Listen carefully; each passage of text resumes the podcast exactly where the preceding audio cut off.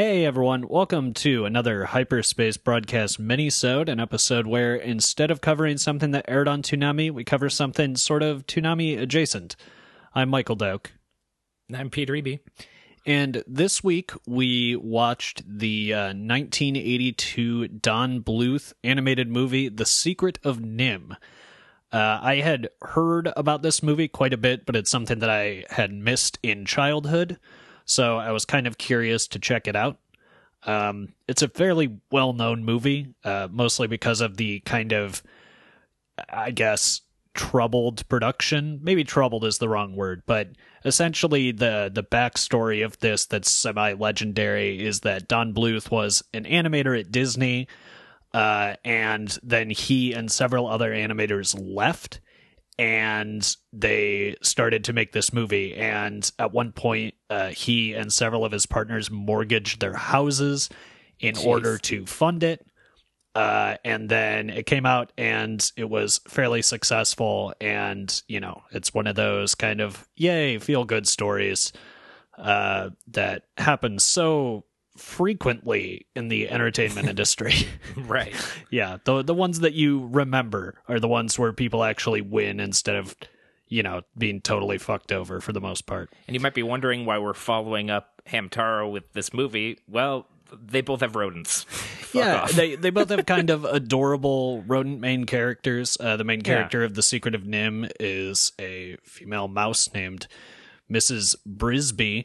Uh, despite the fact that her name in the book that this was based on is Mrs. Frisbee, that's another piece of kind of interesting trivia about this movie. Uh, they were going with Frisbee. They recorded the dialogue, and then Frisbee, the company that makes flying discs, was like, "Yeah, you can't use that for the name."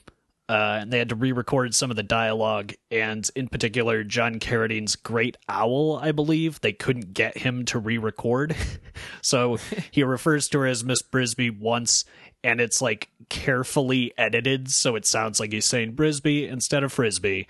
And I would not want to be the person who has this jet that job because I can barely edit this podcast together. yeah, right. That's that reminds me of when uh, Toy Story came out. Uh, but Buzz Lightyear's name was originally Xerox Lightyear. Yeah, that's another well-known instance of uh, having to edit a character's name to be completely different. Yeah. Which you know, I'm surprised they got away with that. That's pretty impressive. From Xerox to Buzz is a pretty a pretty tough edit, but yeah, right. I guess they could just YouTube poop it out and find moments where people said b and uh Us. and Yeah. z, and then just kind of mash it all together. Us. Uh, if you watch that movie again, it's real weird to sit through. By the way, yeah, yeah. with that in mind. Uh, so th- this is a pretty interesting movie. I mean, it's kind of to be perfectly honest, one of the things that I said about Hamtaro that I wished that it had, uh, that it doesn't, is more of a perspective of the hamsters on the human world and Yeah. like a little more of a fantastical nature. And oh boy, is this movie exactly that? Yeah, it's Uh, that borrowers shit that we all know and love. Like we we want to see Right, right. we want to see characters using like mundane tiny human objects like sewing needles and shit as like swords or other cool yeah things. right right or like there's a scene where they use a little like outdoor lamp as an elevator basically. Yeah, yeah. it it gets kind of crazy. Uh the the part of the backstory of this is that there's a society of rats that are super smart. Uh the i guess the rats of NIMH. And they have this whole like underground city built under a rose bush outside the uh the farmer's house. Yeah. And it's pretty crazy like it's it's really an intense city uh there's also this weird point where there's like a semi-political subplot that just kind of flies in about two-thirds yeah. of the way through the movie Yeah, right. Because you've Which is got like the council weird. of rats, and then this other evil rat is like looking to yeah overtake right it. because up to that point there's not really a villain except i guess the inevitability of the humans like the the whole plot of the movie basically is that uh mrs brisby has her kids and one of her children is sick uh, and their home is built inside this cinder block that's in a field. And very soon, because winter is over, the farmer is going to start plowing his field. And when he does that, their home will be destroyed. So they have to move the kid, but they can't because he's sick. Uh, so they need to find some way to stall the farmer or move the home or something. And this kind of sets her off on this adventure where she encounters various other, you know, animals in semi fantastic settings. It- what a, I love it though. It's a what a novel idea, It was- and like Yeah. I, I love that they have their own world that is and their own kind of like uh fears associated with it that are connected to again like Mm-hmm. mundane human things. Like oh yeah, it's mm-hmm. time to start farming. So okay, and yeah, just like, right. Like, Fuck, farming day's coming soon. Like we got to get out of here. You know. yeah, well, in this the scene where the farmer is like driving with his tractor and plow is so terrifying. yeah. just this giant like device and it's all shadowy and you you know it's just kind of a silhouette of the farmer it's just this giant Yeah. rusty thing Tearing apart that's just earth. yeah tearing apart their homes like i don't know. There's something really cool about that. It's it's in a way it reminded me of a much more kid friendly version of uh uh watership down which i guess i'm just going to talk about forever now. Uh because watership down has a similar kind of feel although Uh-huh. this is of course more you know fantasy and the uh the animals are much more uh personified i guess but yeah i actually really liked this movie like Yeah. it's I was it's- blown away by it. This is great.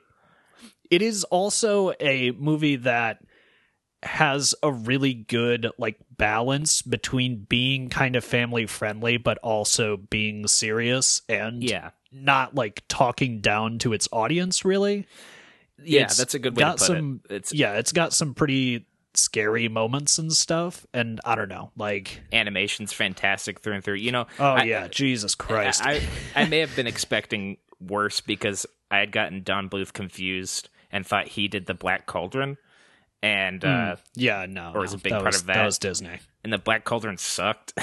but uh, sure so like, yeah. and then watching this, and I was just like, well, this is fucking awesome, and like all the dialogue is really naturalistic and fun, and like, you know, it's got a. It, it, it, it, I don't know. It's got it's got like a strong female character who's like cool and it's Yeah, like a sure. mom, you know. And it's not like stereotypical or weird or you know. It's it's a yeah no it's handled pretty well actually. naturalistic and fun. Like uh, it's a really uh funny moments too. You got Dom DeLuise playing a crow who's like, yeah, I, I will say I got a bit fucking tired of Dom DeLuise. I liked him. Uh, he he's he's pretty good in the beginning. I feel like there comes a point where I'm like, okay, like I It think is- the point where he's getting tied up by the child mi- mice is the point where it's like, okay, I've had about enough of Dom DeLuise now. Like, there was uh you can you can stop now. it, it was funny though because it's like uh I I love that he never he helps a little bit but barely because Yeah, he's, right. like, There- such a bumbling idiot. and like yeah, that is half true. the time he's like, "Oh, I want to help. Here, let me come with you." and Ms. Brisby is just like finds a way to send him off. Is she's like clearly Yeah, just trying to get him get him off her back. Like Yeah, yeah, she's just trying to get rid of him. Like, Yeah. oh, actually, you know what you can do? Like, go watch my kids. Yeah, that's it. and then he leaves. It's like, thank God that fucking idiot's yeah. out of here. it's awesome. Uh, I, love I, do appreciate that. That's pretty funny. Um, one other note that I want to make is, well, I, I guess I have a couple more things, but uh, I I get the feeling that uh, Don Bluth doesn't like cats very much. Just based on the fact that there is a cat in this, which is of course a predator to pretty much every protagonist character, and looks fucking evil. Like looks Yeah. awesome, but looks He's like totally one, like, evil. He has like one missing eye, and, and the cat is huge, and its name is Dragon, Yeah, which is a fucking right. awesome name. I forgot that its name is Dragon. There's like this great, awesome cat there's name. this great scene where uh, uh, Brisby has to has to drug the cat so that it's asleep so that they can escape from something, and she's inside the house and they like the cat has a bowl of food and it just says Dragon on the side and there's something so funny about that to me. I Yeah. can't explain it at all. Like. I want to name a cat Dragon. Yeah, My- it's a great cat name. or dog name really like any pet or Yeah. like you know what a great you know what a great pet to name dragon would be a fucking hamster think about that That would be awesome. the most the- the badass missing- uh, Hamtaro cast member. yeah, Dragon. I, I don't know. I just love that cat so much. And yeah, aside from Dragon, of course, there's also the fact that the cats are like the ultimate evil in uh, an American Tail. Oh yeah, yeah.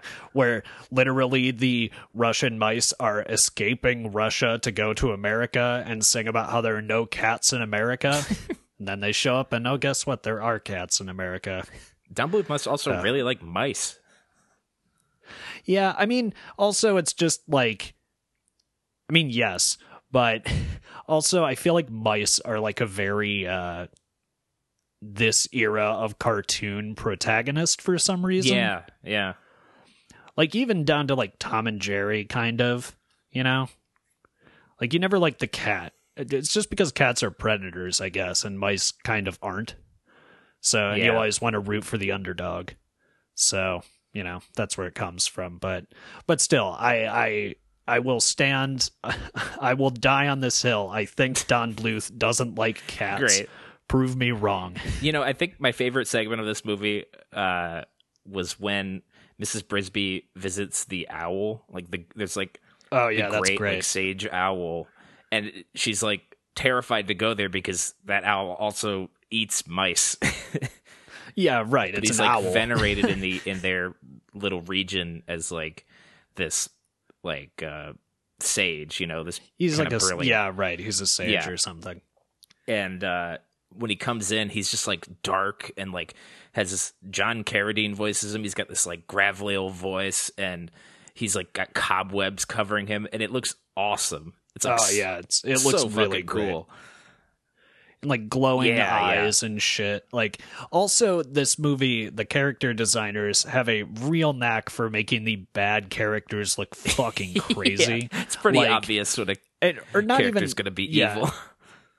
I mean, I guess that's not necessarily true because the owl isn't really evil, and the uh, the main rat, I think Nicodemus is his name, also isn't evil. Like they're both benevolent, but they look so fucking terrifying. Uh, the I guess the the main thing that's like evil that really looks evil and terrifying that I can think of is when Brisby is going to meet the owl. There's a point where there's a spider creeping up on her. Oh yeah. uh, before it gets absolutely crushed to shit by the owl. And that Spider Man, holy shit, it looks scary. Well, the, there's an evil rat that like is is he looks to be a usurper, and he looks pretty. yeah, evil. right. well, yeah, but he, I don't know. I wouldn't say he looks as scary as the That's true. owl or like Nicodemus do. He, I mean, yes, he's clearly evil, but he's not like otherworldly and Yeah, terrifying. twisted and old and kind of strange. Yeah. But I like this is the kind of movie that I saw it and I was like, if I have kids at any point in my life, I'm Yeah. showing them this fucking Yeah. movie. This is Like, a It was hit. that good. And I feel like it, you know, it hits its target audience really well. It doesn't talk down to them, as I said before. There are some pretty terrifying scenes in it, frankly. There are some pretty dark things in it also. Uh, but it's, you know, it's still like powerful and emotional and stuff. I don't know. It's really good and very sparkly. It is very sparkly. they do they do love just having all sorts of shiny, Um, they love the sparkles. shiny, sparkly shit on screen. Yeah, but it looks great, and I wish that Hamtaro was more like it in pretty much Yeah. every way. yeah, I can agree with that. like it was it was such a crazy follow up to that boring ass show about a bunch of hamsters doing nothing. It was like, oh, it could have been like this fun adventure that still like kind of makes sense, but is a little fantastic. it could have had a plot, Um, yeah, well, that that too. It could have had that too. or yeah, at least played with scale. Yeah. Uh, so we are going to be moving on to another fantasy thing, which is He Man and the Masters of the Universe, uh, also known as He Man versus the Snake Men, I believe. really? I am, yes, I am not sure why it has two titles. We have been calling it He Man and the Masters of the Universe. Uh, we might dig into that No, next week when we get He-Man. around to it. No, it is not. This is is not your grandpa's, not your grandpa's He-Man. yeah, this is not your father's He Man. Uh, it's the 2002 revisitation of He Man with, you know, presumably better animation and Yeah. like a plot that is greater than Skeletor wants to kill people. Right, right. Um, I, I'm hoping that Skeletor's voice sounds similar because if there's one thing I can't abide, it's an 80s villain having an iconic voice and then it's like remade and they're like, Yeah. let's make the voice sound actually threatening. Like, no, come on, keep Yeah, keep him gotta- this cackling weirdo. Yeah. keep keep the Cobra Commander voice Chris Latta is what I say. Don't try Yeah, to make him sure. badass. It has to be screechy. Uh, but I'm very interested in that. Among other things, it'll give us an excuse to watch uh, She-Ra and the Princesses of Power, which is a different kind of reboot of a franchise. But we'll get to that eventually. Uh, next week, He-Man and the Masters of the Universe. Until then, I'm Michael Doak. And I'm Peter Eby. And be sure to revisit us next week.